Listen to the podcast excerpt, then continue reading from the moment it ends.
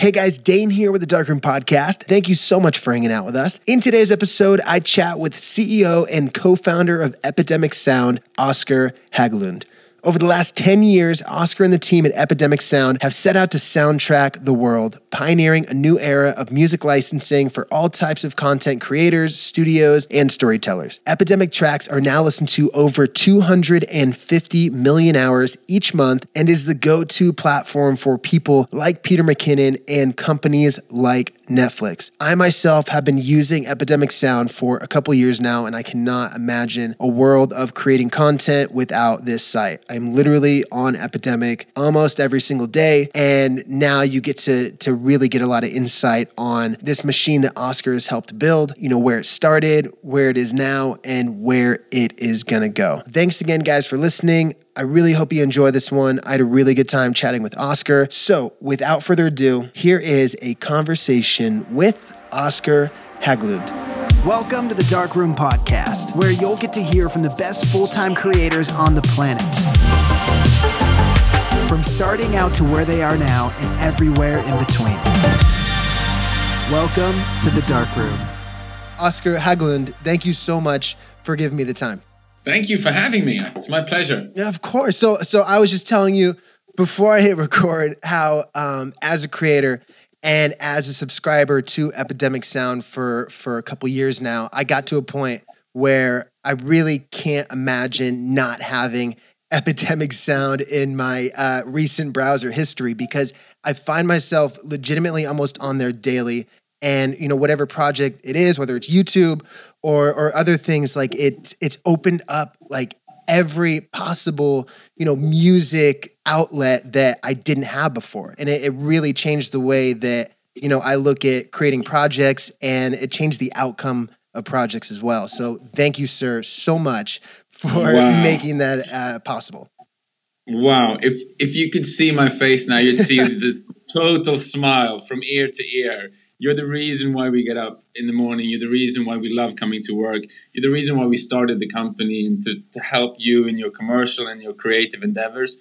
That's what we're 100% about. So, what you just said is the best present ever. Oh, Thank you. Of course, man. Yeah, because, you know, before before I found Epidemic, because I know Epidemic's been around for, for a little over 10 years, I believe. Um, but I, I had a hard time finding finding things that that either made sense for for my budget or for what I was looking for. Like it, there seemed to be so many um, just kind of you know weird ways to license music. In some ways, just yeah. didn't like either too expensive or the music just wasn't good to be honest. And it was obviously like there was a big difference between uh, music that you'd want to use uh, when you needed it, but music that you know like just was accessible. So like what yeah. what things did you see?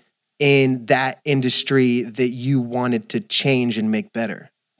Let me just start off by saying then you and me both.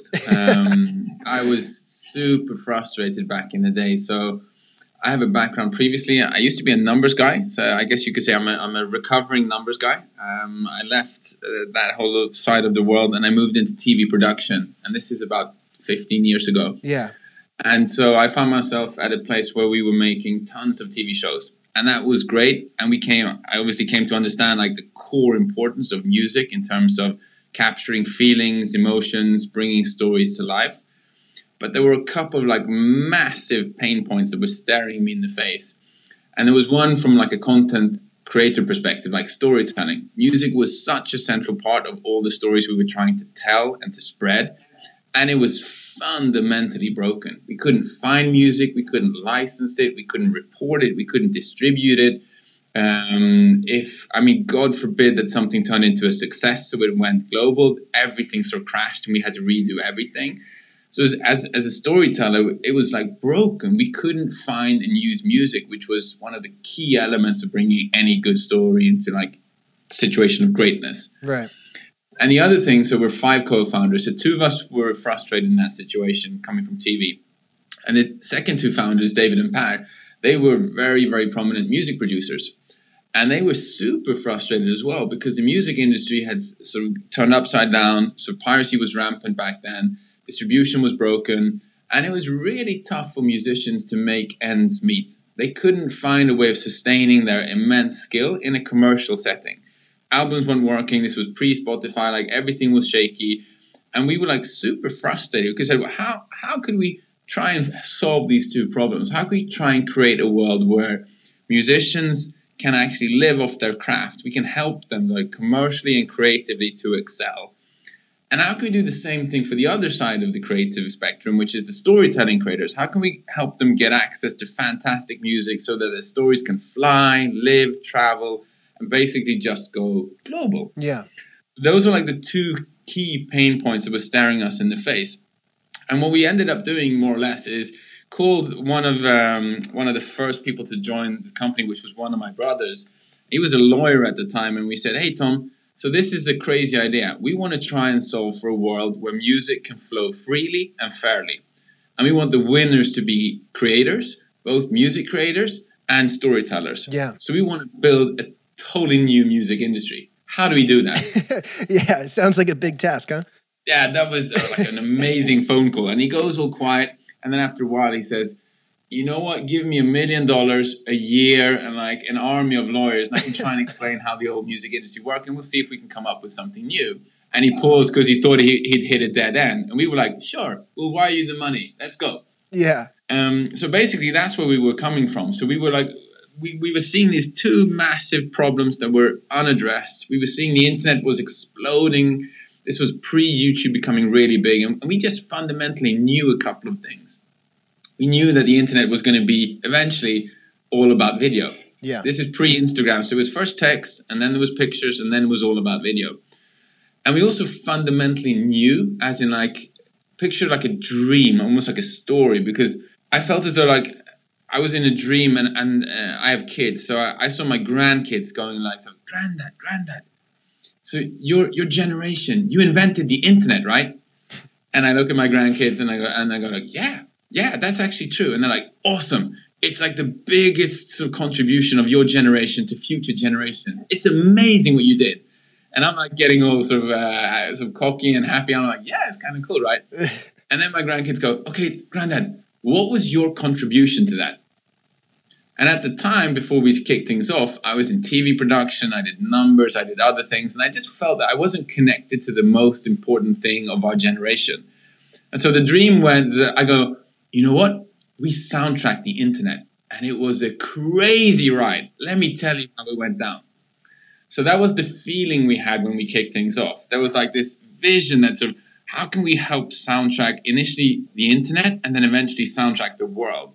How can we make lives great for musicians and great for storytellers and just help music spread like fairly and freely around the world? Yeah. That was like the energy in the room when we said that we need to do something. Well, what I really like about Epidemic Sound's story and and you guys coming together and doing this is there's there's two sides of it that you guys had to tackle. It's this side where uh, you know soundtrack and the internet is the mission and you can see it like you can you know it's not it's not there yet because you're just starting but you can see where you want it to go but the other side is this fight with the industry that's inevitably going to happen. And, you know, I, I, know that you guys spent a long time making sure legally um, everything was accounted for before, you know, epidemic really blew up on the scene because, you know, you didn't know if like you missed any yeah. corners and things like that. So like what, what kind of things did you guys do in the very beginning or, or things that you wanted to put in place to make sure that you were, you know, essentially like protecting your ass before, you know, things got too big? The way I describe it, it's almost like um, either painting a picture or baking a cake because there are a couple of different ingredients, right? So I guess in everything we've done historically, we there's always been a purpose, like a mission, what we want to do. Yeah. But there's been a way of achieving stuff, and so we're huge fans of what we call hustling, which in our world means you start with nothing but then you turn it into something. So basically, when we kick things off, the model, the world we wanted to build didn't exist. So step one was understand the legal landscape. Don't cut corners, do your homework, like yeah. really fundamentally understand it. So that was like the fundament. That was adding like the flower. Um, step two was like, okay, so let's understand the creators. What it is that they really want? They want access to great music. They want access to distribution so okay, so let's let's see if we can build products that really cater to their needs because there were no products out there. There weren't stems, and you couldn't search, and there wasn't sort of the ability to download, and so we can do anything. And then we said, okay, so we need music because we didn't have any music that existed with like our formula. So we had to start making music at scale. Mm-hmm. Yeah, we've been doing it for like 10 years, right? And so we're getting to the point where we kind of feel we know what we're doing, but that was also from scratch. And then there was the whole concept of like a business model. Nobody had ever done what we'd done because music was supposed to be complicated. Yeah. There was like performing rights and royalties oh, yeah. and mechanicals and publishers and distributors and PROs and like neighboring rights. And it was a mess. And we said, how do we simplify it? How do we come up with a commercial model that's way easier? So basically, like every single aspect of the business had to be re-engineered or like invented from scratch. Yeah. From the legal to the product to the music to the business to the distribution side of it. And then so once you sort of once you hit your stride and you start getting feedback and staying close, because we are creators ourselves, we got into this like agile habit of like improving and updating and improving and updating, but always trying to step back and say, okay, is this like a bold move and like a big bet? Are we doing something like we really believe in? Yeah. And the way we were sort of seeing the industry totally different, that's sort of that's where we were coming from, and that's what we always like to try and do. Yeah, because you know when you go into that, like you said, like it's almost like it's all in or nothing. You can't, yeah. you know, if you're if you're doing this, and especially with the five of you, you guys have to know that this will work, and you have to put everything into it. And Yeah. it did, you know, it, it totally did. But uh, in like in those early, in those early like either either beta testing or you know when when you guys went from you know from legal and, and doing that to actually you know making a site and putting things together uh, like essentially the other the two founders that come from a music background like were were they the first artists that came through on epidemic's platform? Or did you guys start reaching out to artists that you knew? How did that collaboration start? So um, I'm glad you asked because this this is a, a hilarious story. So um, our two founders are like really prominent music producers, and one of the things that it was super frustrated was that the industry back then was an either or. So these guys were in the established system, they were doing really well, they were super fortunate, and they wanted to find a way to pay it forward because they were acknowledging that a lot of people weren't as fortunate. They were just as talented, but the business had turned into like a hit-driven business. yeah But the irony of the situation was because they're in the old system, they couldn't make a single track for Epidemic because Epidemic was the alternative. So if you're in the old system, we we don't work with composers who are because the way the old system works is that they basically own everyone. The concept is you're either with us or against us. So they were the founding forces looking to create this brave new world, which they themselves couldn't participate in because they were already like veterans of the old industry. So when we kicked things off, it was very much from scratch and from the network and from these guys are, I'd argue, like superstars within the music community. And so what happened was we started reaching out to people, David and Peer in particular, and the sentiment. I'm going to do like a European comparison and talk about. You'd call it soccer. I'd call it football. yeah yeah totally Uh, so the concept was these guys reaching out to people and saying that, hey guys, we're launching a new music industry, and the concept's a bit different because we're going to pay you up front. Every single track, we're not going to ask you to work for free. You're going to get paid. You're going to get context and colleagues, and we're going to coach you. We're going to take you from good to great, but you're going to be doing the work. yeah It was basically like saying, would you like to play football with? Uh, okay, I, I, I- give me a good American football. Uh, what's his name? Tom Tom Bradley, right? Would you like to play football with Tom Bradley? He'll train you, he'll coach you, and will pay you if you show up for practice. yeah that's huge So people were like ecstatic. And so we kick things off, we get to 500 tracks, and we couldn't just launch something onto the internet like into a void. So what we did, we knew television, right? So television was our dry run. So we reached out to all the TV broadcasters in first all of Sweden, and we said that, hey, look, we're looking to re-engineer the music industry. We want to do something totally different. We're going to soundtrack the world, and you can play a huge part in that because we know that your TV shows that we've been making for the last couple of years are struggling when it comes to yeah music. they need it yeah And it was a high five. They were like, "This is amazing. The concept is super, some fresh. It's new. We've never seen anything like this." They tried us. Two years later, on every single channel in Sweden. So I'm flicking the channels in the evening, and I hear my music on every single TV station. wow yeah And I sit down and I send an email to my co-founders, and I'm like, "Wow, I, I think we have product market fit. I think we're approaching the point where we should probably start to look and see how can we soundtrack the internet. Yeah. Because the concept was like, if we're good enough for broadcasters and television who are like really uh, professional and like um, committed content creators for a long time, we said it's a, that's a great arena for us to test and see if our product is good enough for like supporting the online creators. Mm-hmm. And fortunately for, enough for us, it really was. So when you go from from you know soundtracking production companies in in Sweden and, and seeing that even just that tiny blip on the map is like boom, epidemic sound, we've we've done that. Wh- Mm. And now you say you want to go, you know, into the internet, which is, you know, Yeah. so massive and so global. Like what what are the first steps into making that a reality? So here's how this went down. Um, we first did Sweden, and then we did all of the neighboring countries, the Nordics, and then we ventured out to the UK and to Holland, who are great like TV production countries, and it worked out really well. And then eventually, I found myself flying back and forth to San Bruno, a meeting with YouTube, like as high up as you can get. Yeah. Um, and we realized and we acknowledged both of us that so music was like a huge issue which was broken. The internet was basically muted because it couldn't distribute music, couldn't monetize it, couldn't make it work in all parts of the world. And we entered the room and said, listen, we have a different opinion. We want to be part of a solution, not part of a problem. This is how you should do stuff. And it basically worked from day one. They were like, this is incredible, guys. This is such a strong concept. Somewhere in that process, I find myself in a parking lot in Santa Monica and I see one of the MCN signs. I think it was Fullscreen, but it might have been Maker. And so we get to know those, and we realize that, huh? So the multi-channel networks, they're, they're like aggregating all of the content sort of creators of our time. This is like a long time ago. Keep that in mind. Mhm. So this is a great way for us to serve the community. If we could sort of get sort of on the radar of the MCNs and make sure that we could help them supercharge, empower, and educate like people that this is where you can get great music, that's probably like a really strong starting point for us. And so we doubled down, and I think we have now about I don't know ninety percent of the multi-channel networks around the world, or something like that. And so we have them signed up, and so they help us sort of help other people find music. I don't know how you found us, Dane, but sort of oh, odds are it was either from somebody on YouTube or like a colleague. Yeah, YouTube. YouTube Yeah. creators, yeah. And, and so that's the way so we went to market. We said that so back then the YouTube video wise basically was YouTube. So we doubled down on that for I'd say a good couple of years. And we saw progress in more and more countries, like hitting eventually I think users in over 200 countries now.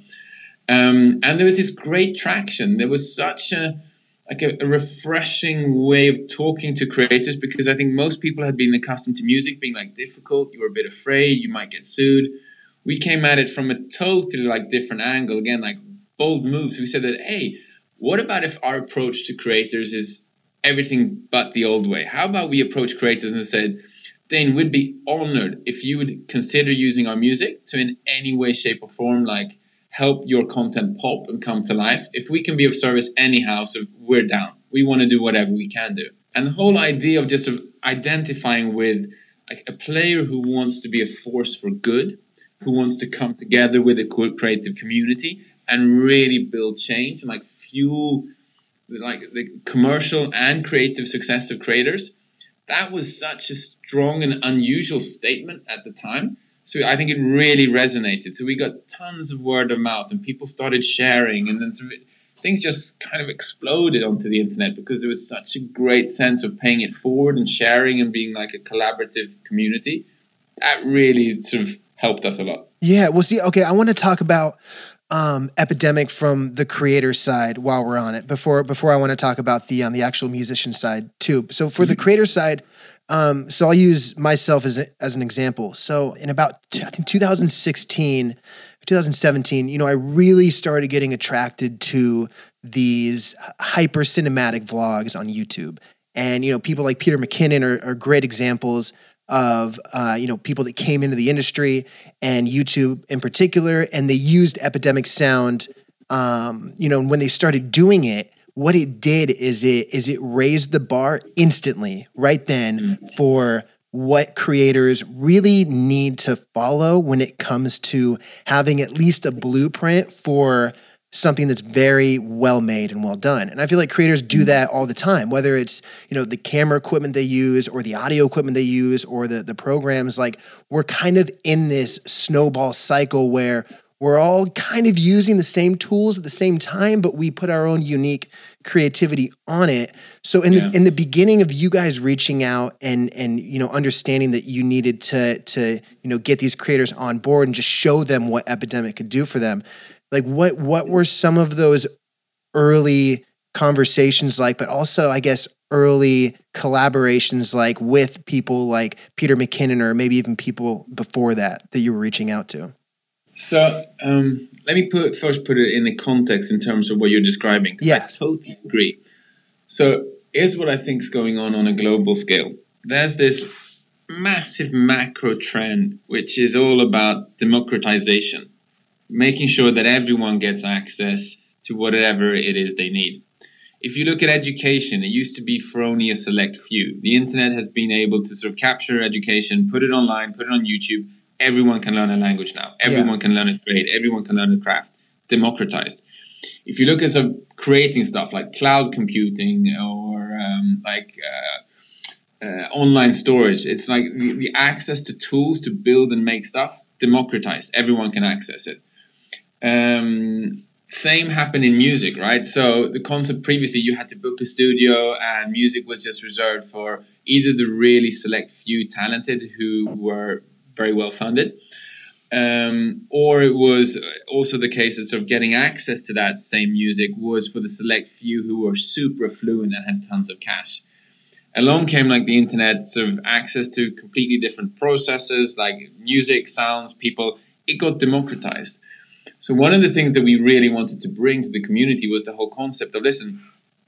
I think between us we have like uh, probably pushing a hundred years of experience in terms of music production, story production, at like top tier storytelling, um, uh, like echelons, television, cinema. We did the Girl with the Dragon tattoo. We've done all crazy kind stuff of content, right? Yeah. And so we wanted to make sure how can we democratize access to great music? To your point, how can we bring like really, really great stuff to everyone? So that was at the core of what we were doing. And when we got to the point where we had product that worked and we had like this product market fit and we started rolling it out, I'd say it was a combination of push and pull. We've always been curious as hell. We're always keen to ask more questions than to give answers. So we started reaching out. I remember going to the first VidCon ever, ended up on their advisory board, and I just sort of, I, I sort of felt the power of what creators were achieving. And this is a long time ago in Anaheim.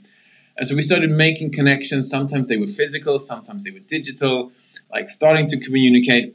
Even though I'll be the first to admit that initially we held a very low profile. We were like super Swedish. We were like, eh, we, we don't want to sort of make a fuss and we don't want to say too much. We want to keep a low profile. You're supposed to be humble.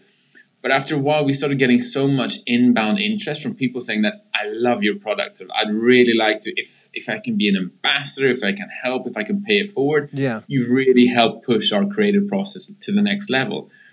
So it was it was like a two part process where we were first a bit like cautious, humble, very Swedish, and then we got so much love and attention from the community. And so we leaned into that and said, "Wow, this is great! That so yeah, would love to help and would love to do this and would love to collaborate." And it was very much an organic snowball effect. We were super cautious to sort of not be the guys and women who go in and say that sort of, this is what we want. It was more like we're here, we can help, we think, and we'd like to be a part of your storytelling process. If you want to be an ambassador, that's great. We're not going to sort of ask specifics. We just want to collaborate with you and help you. I think that sort of tender approach on our part was something that resonated very well with people because they were totally unaccustomed to people being that sort of careful. People Yeah. normally come in and just say, say this, do this, endorse that, So his money, his stuff. And we were way more like, it's about the creative. Yeah. Do your thing for sure. Building Yeah. stuff and doing your thing, right? So when it when actually when it comes to like you guys kind of you know going from being a little bit more reserved to to like really understanding that people loved your product and wanted to talk more about it and also wanted to work with you guys, um, in a in one of your keynotes, you said something that that I I kind of want to talk about and just maybe have you paint a picture of what that means um, so I can wrap my head around it. But you said uh, that by owning online video, you guys could take over the distribution of the music as well. Do you do you remember kind of talking about that? And can you kind of jump into what that what Yes. that means? Wow. Okay, I'd love to do that. I'm, I'm just I'm impressed by your questions. So here we go. Thank you. So what I'm alluding to here is something that we like to call the network effects. And basically, so how we see the world is that back in the day, the way that artists were found, tracks were discovered, was by distributing something so it would reach a lot of people. Like I think there's like a magic number seven. Like if you hear a track seven times, that's when your mind goes, I recognize this and I actually like it, as opposed to, oh, this is new, it's a bit odd. Mhm. So there's this concept of like, how do we reach a lot of people? And the old way of doing that was radio. And the macro, the trend for radio, if you ask me, is not great. So I have three kids, they're 12, 10, and 8. They've never owned a radio, they've never listened to radio. Yeah. And so like it, it's not so it's not doing too great. So if, if, if you're the of the opinion, okay, so radio used to be the way to reach the entire world to get new music launched, and that's going away. What's going to replace it?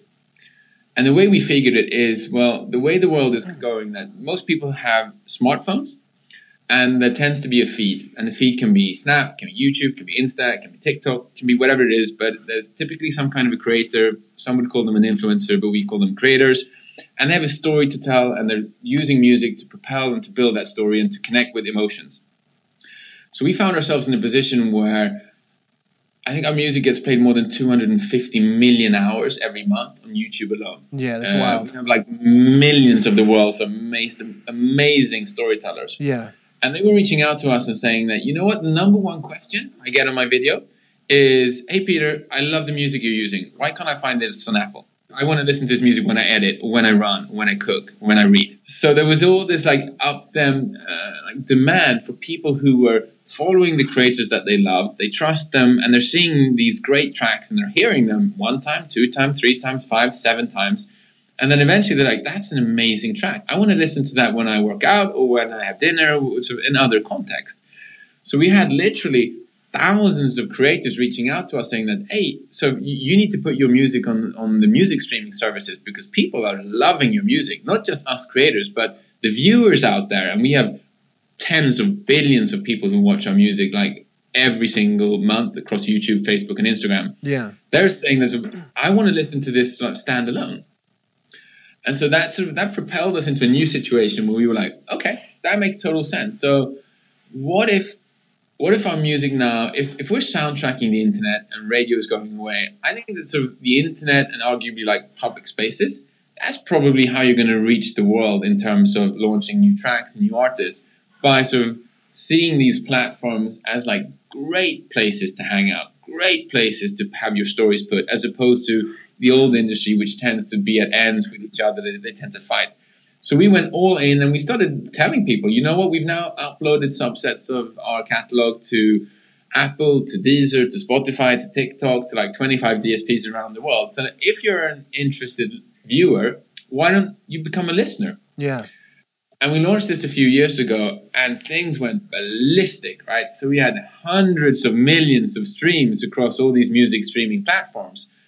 And so there was like massive traction. And this generated tons of royalty, right? So there was all this money coming into the system. And going back to our initial, we're like, okay, so we've helped the storytellers amazingly by providing like kick ass music, super cheap, great tools. We've really done our bit. How can we help the musicians as well? And we were like, okay, so we're already paying them up front.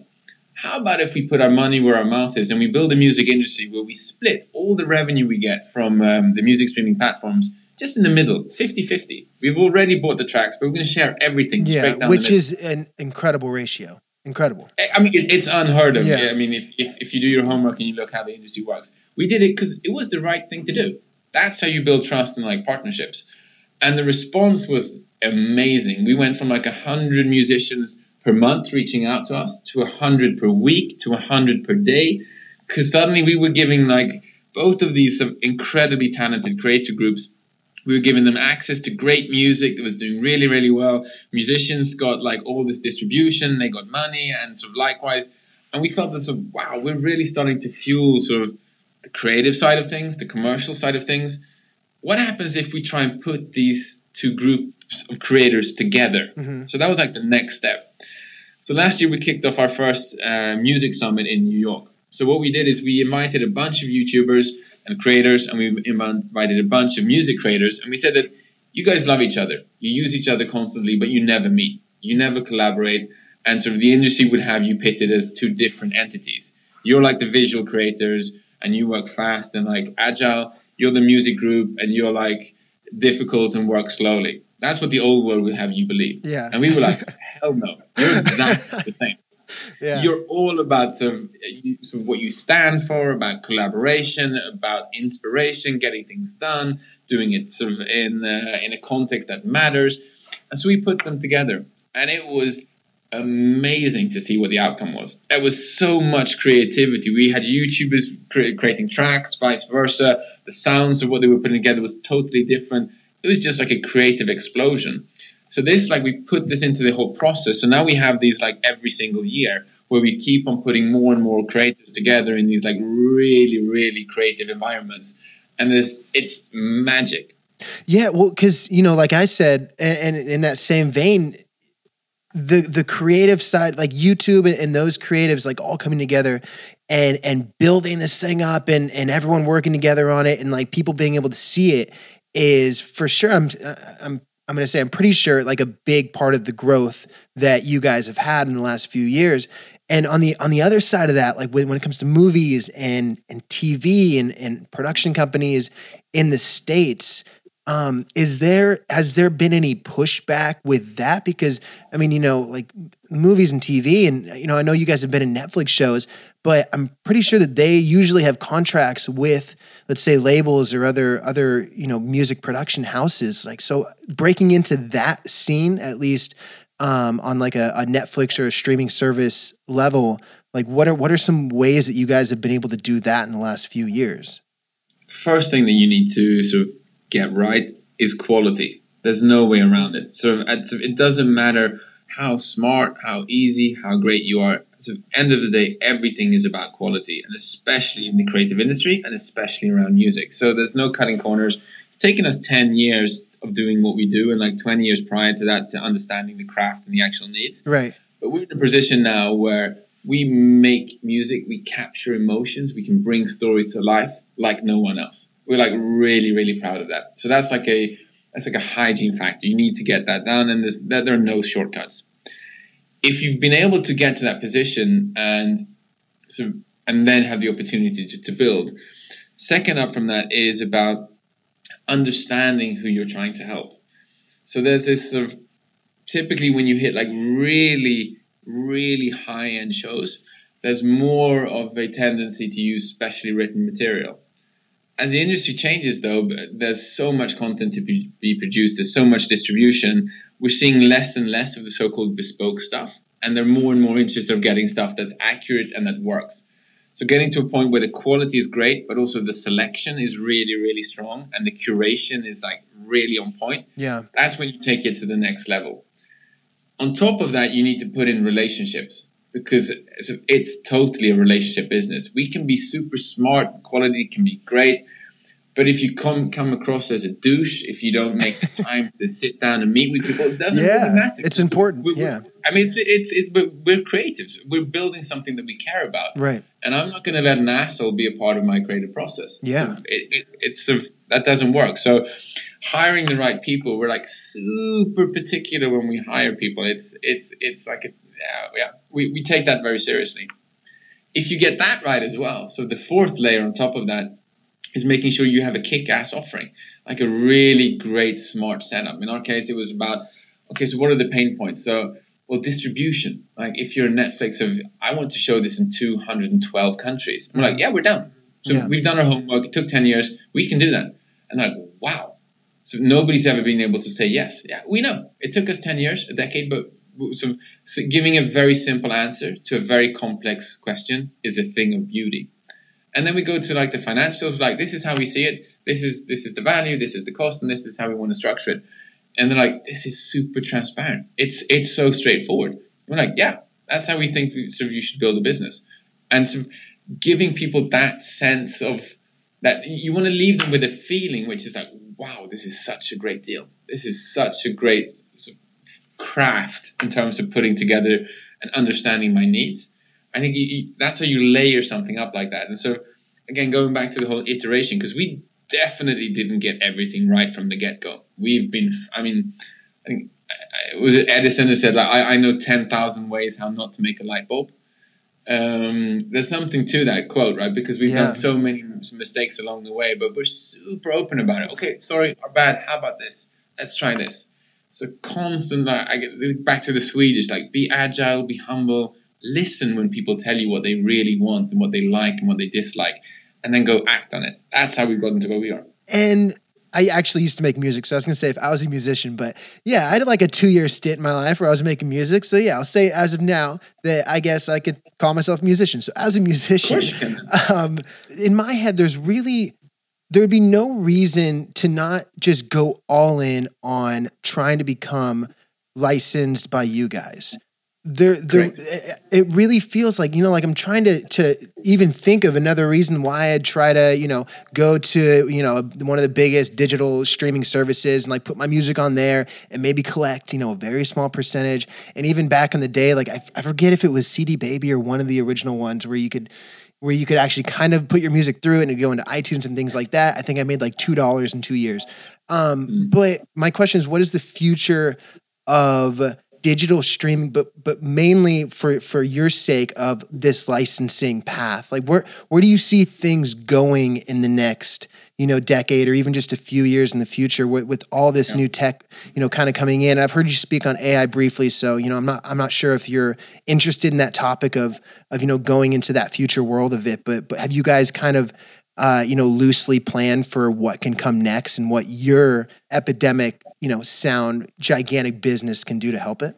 So let me see if we can touch on AI. But I think that where we're coming from, we're seeing it as we've put out this massive invitation to the world, which is like sort of let's come together and soundtrack the world. If you're a content creator, sort of we'd love to work with you. If you're a musician, sort of come and join the movement if you're a place of business that wants to bring feelings and emotion to the world, sort of, we're totally your huckleberry. That's what sort of you, you should be doing stuff with us.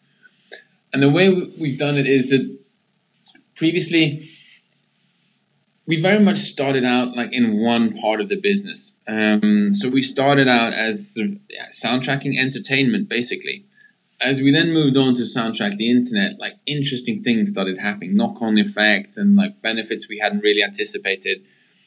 We then got to the point where we realized that our music was soundtracking public spaces, so like fast food restaurants, hotels, yeah. like shopping malls. That so they started reaching out saying, "We'd love to see if we could work together." And so we started doing that, and so we have like tens of thousands of locations around the world.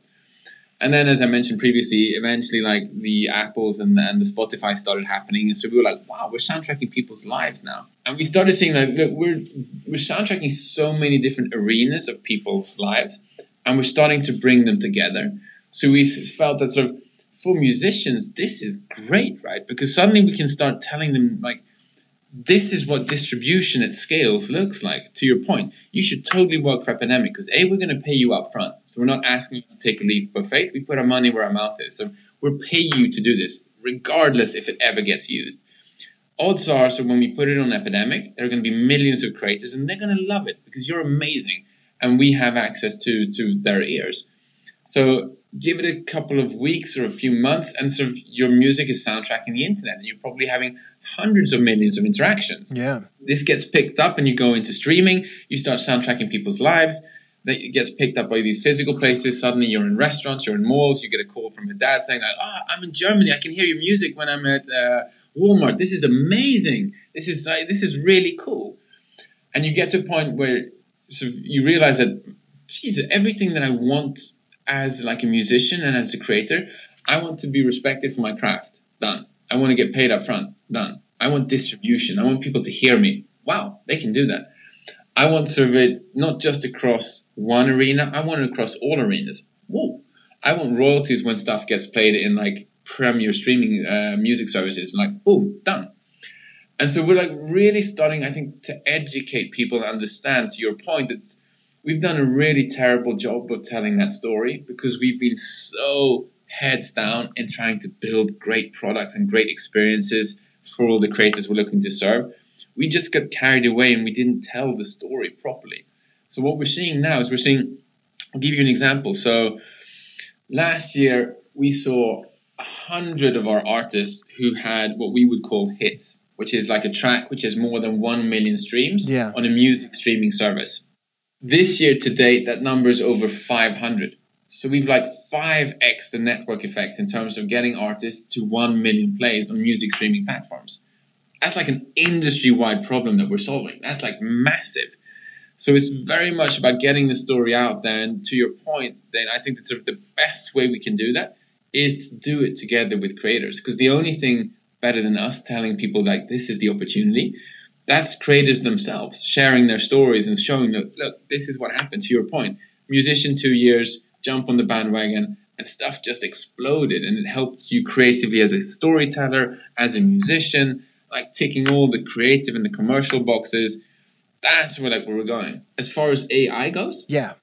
I'd say that sort of AI has a long way to go in terms of actual creative output, but it's already an awesome tool in terms of helping us tag music, understand experiences, understand like flows and behaviors, um, experiment with curation, experiment with uh, like how we build platforms and organize ourselves. So it's a great Santa's little helper but it, in no way, shape, or form is it any kind of substitute for the, the real deal in terms of creating stuff. It's um, it's just it's a way of supercharging your sort of existing creative powers.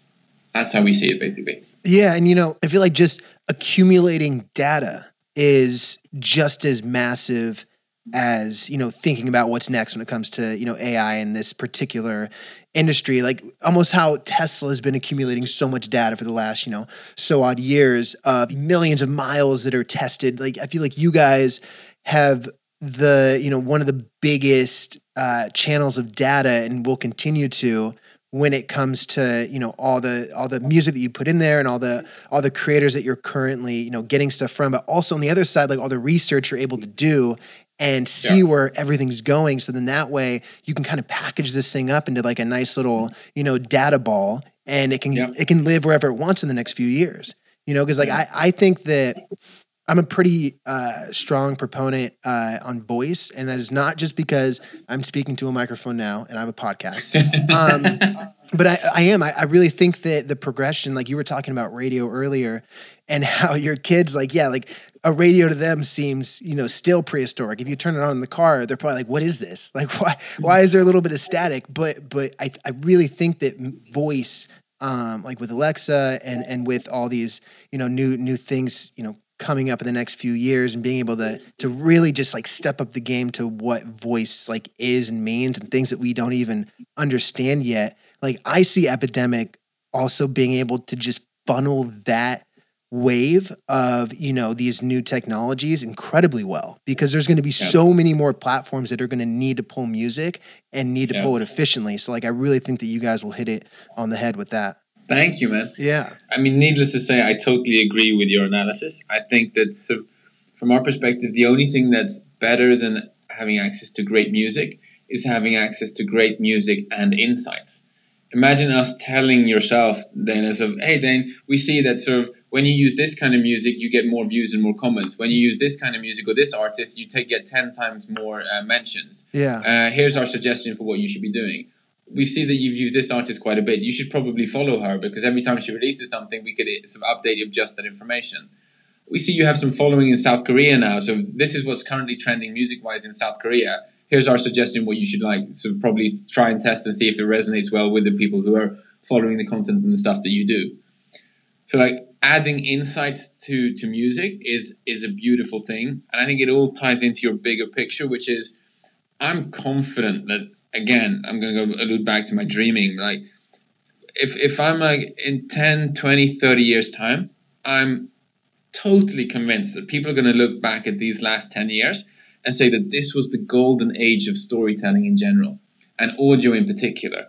I mean, in the last 10 years, we it, like we invented binge watching. We invented like uh, the whole podcasting industry, like tweets, 140 signs, like YouTube watching, everything that Netflix has done, um, the vines of the world, the uh, ebooks, the vlogs. I mean, there's been so much innovation when it comes to telling stories in general, and in particular around audio.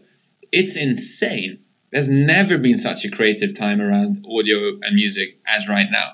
So I'm totally on board with what you're saying, and I think it's going to continue for at least ten more years because there's so much more to do. So the age that I am now, uh, which is 28, uh, I have lived through like this this crazy progression that the music industry has had. Like I really feel like I've like I'm in that perfect sweet spot to see it all. You know, like when Napster came out and LimeWire came out, like I was like coherent and using those things and like I, I, knew how to use them and I knew it was a big deal. And I knew the music industry did not like that, as did everybody else.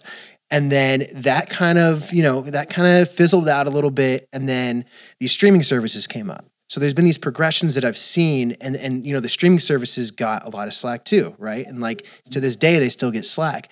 And I, I kind of see now beyond those streaming services like Epidemic kind of being that next tier, which obviously like you guys I'm sure have had to deal with a lot of slack and you're gonna keep dealing with yep. these pushbacks. So like as a CEO and as a co-founder of a, a company that is gonna constantly potentially have to have gloves up against the music industry, which is the most ruthless when it comes to like, you know, lawsuits and getting what they want and being pissed off about, you know, the ones that make them millions and millions and millions of dollars.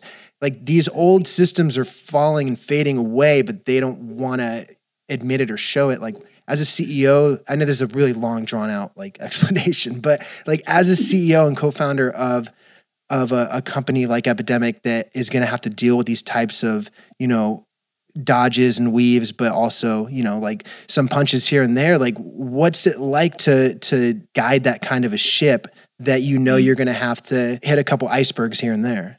So I'd say that breaks down into a couple of different things. First one is if you're ambitious and if you're setting out to do something really profound, as in I'd say soundtrack the world or change an industry or like really have an impact.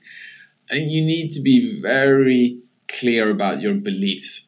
Yeah. What do you believe in? What do you want to do? Why are you doing this? Why are you sort of stepping up to the plate and sort of accepting this challenge? Because it is a challenge. In our case, it was super clear because we really, really felt that sort of we believe in a world where music can flow freely and fairly. We want to side on the side of creators and we want to sort of be a force for good we enjoy coming together, we enjoy celebrating together, and we really want to sort of be this rebel without a pause. So this company that just keeps on going and has a mission, and we sort of, we don't quit until we're there. So we're we're we're supercharged by a, a couple of core beliefs, as in this is this is why we get up in the morning. This is what gives us energy. Yeah. Number two, as an individual looking to myself, I think you need to be of a certain inclination where you're comfortable with not only risk, but also acknowledging that sort of nobody ever thanks the change maker. That's not my job to be thanked. So our job is we have a vision and we like we're powered by a desire to do good, to leave the world in a better place. And we acknowledge that of getting to that point, not everyone is going to agree with us. Yeah. And there is going to be like discussion, there is going to be conflict, there's going to be turmoil. I feel quite confident that so that's part of the game. It's something that can get worked out uh, it's interesting because because it, it, it, keeps you on your toes, it keeps you agile, and it's good because you should constantly be questioning yourself. I mean, most of the best people I've interacted with ever tend to be handsomely skeptical initially because they're passionate about what they do, and you don't like change as a human being. But if you sit down and you engage, in this case with us, and we have a discussion, and we let you know this is what we do, this is what we're actually about. I've never once had a discussion with somebody where I haven't left the table feeling that sort of that was really fruitful. Yeah. And I'm guessing that people tend to feel the same based on like the relationship that we're building in the music industry at large. Which brings me to my third point. We are in no way, shape, or form like 2.0 Vikings come to like kill and, and like destroy the, the music industry. We're the exact opposite. We're like, we're passionate about music being relevant. I mean, we're, we're terrified that sort of music where it was previously was too rigid. There weren't too many. There weren't enough examples, enough like alternatives. So we came in and said, "Listen, we're we're here to complement. We're here to build stuff that's going to make music stronger, more powerful, more spread, and make it more interesting for everyone." And sort of getting to that point, and sort of as soon as I sit down and talk with people within the industry face to face, that's always the case. That we we we see very much eye to eye in the sense that we love music, we respect creators, and we want to make life better for them. Yeah. How do we do that? We might have different ways of getting to the end goal, but the end goal is very much the same. We want music to be everywhere. Yeah, and you know, I going back to what I was saying earlier, like I think that what you guys have done is an inevitable progression to this industry, no matter if people mm. like it or not. But on top of that, what you guys have done is is necessary. Like it's a, it's an essential tool now that will you know will live on, and like this is kind of rewriting that chapter um, of that book of where where things are going and where they need to be. And I, I you know I can't really think of, of any better way to to to represent you know music and the industry and like creatives and and on both sides of the equation than you guys have done. So like that is for one why i am such a big fan and like why even today on my list of things to do i'm going to be on epidemic and i need to find a few songs for a project that i'm working on. And like it's it's my daily you know? It's like i mm-hmm. could not imagine not having that. So I thank you, and uh, I thank the whole Epidemic team. Can you can you let uh, people know how to get on Epidemic and, and get going with either a subscription or just to surf around? You bet.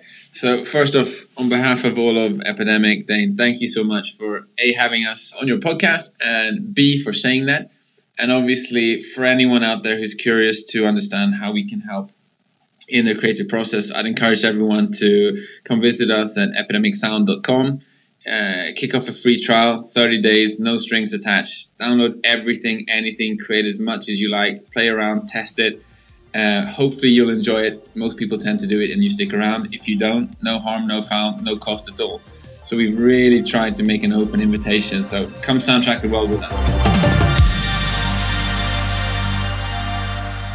That'll do it, guys. Thank you so much for hanging out and checking out that episode with Oscar. You can see Epidemic Sound at Epidemic Sound on Instagram. You can go to their site, epidemicsound.com. The way that I usually find music on their site is by searching through playlists. You can kind of get an idea of like what mood you're looking for uh, with a bunch of their playlist names. You can also get really, really, really specific on there. You can narrow it down from like low tempo, high tempo, medium tempo, you know, everywhere from like dance to EDM to rock to, you know, jazz vibes to classical vibes to like literally, like if I was naming them all, I would name every single type of music and and sound. But you can search a lot on there, and it will change your life if you need a site like this. All right, you guys. Well, you can say hey to us at Darkroom. You can say hey to me at Dane Diener. And if you leave us a rating, review, any of that stuff, it is greatly appreciated. So, yeah, thanks again for listening, and we will see you guys next week.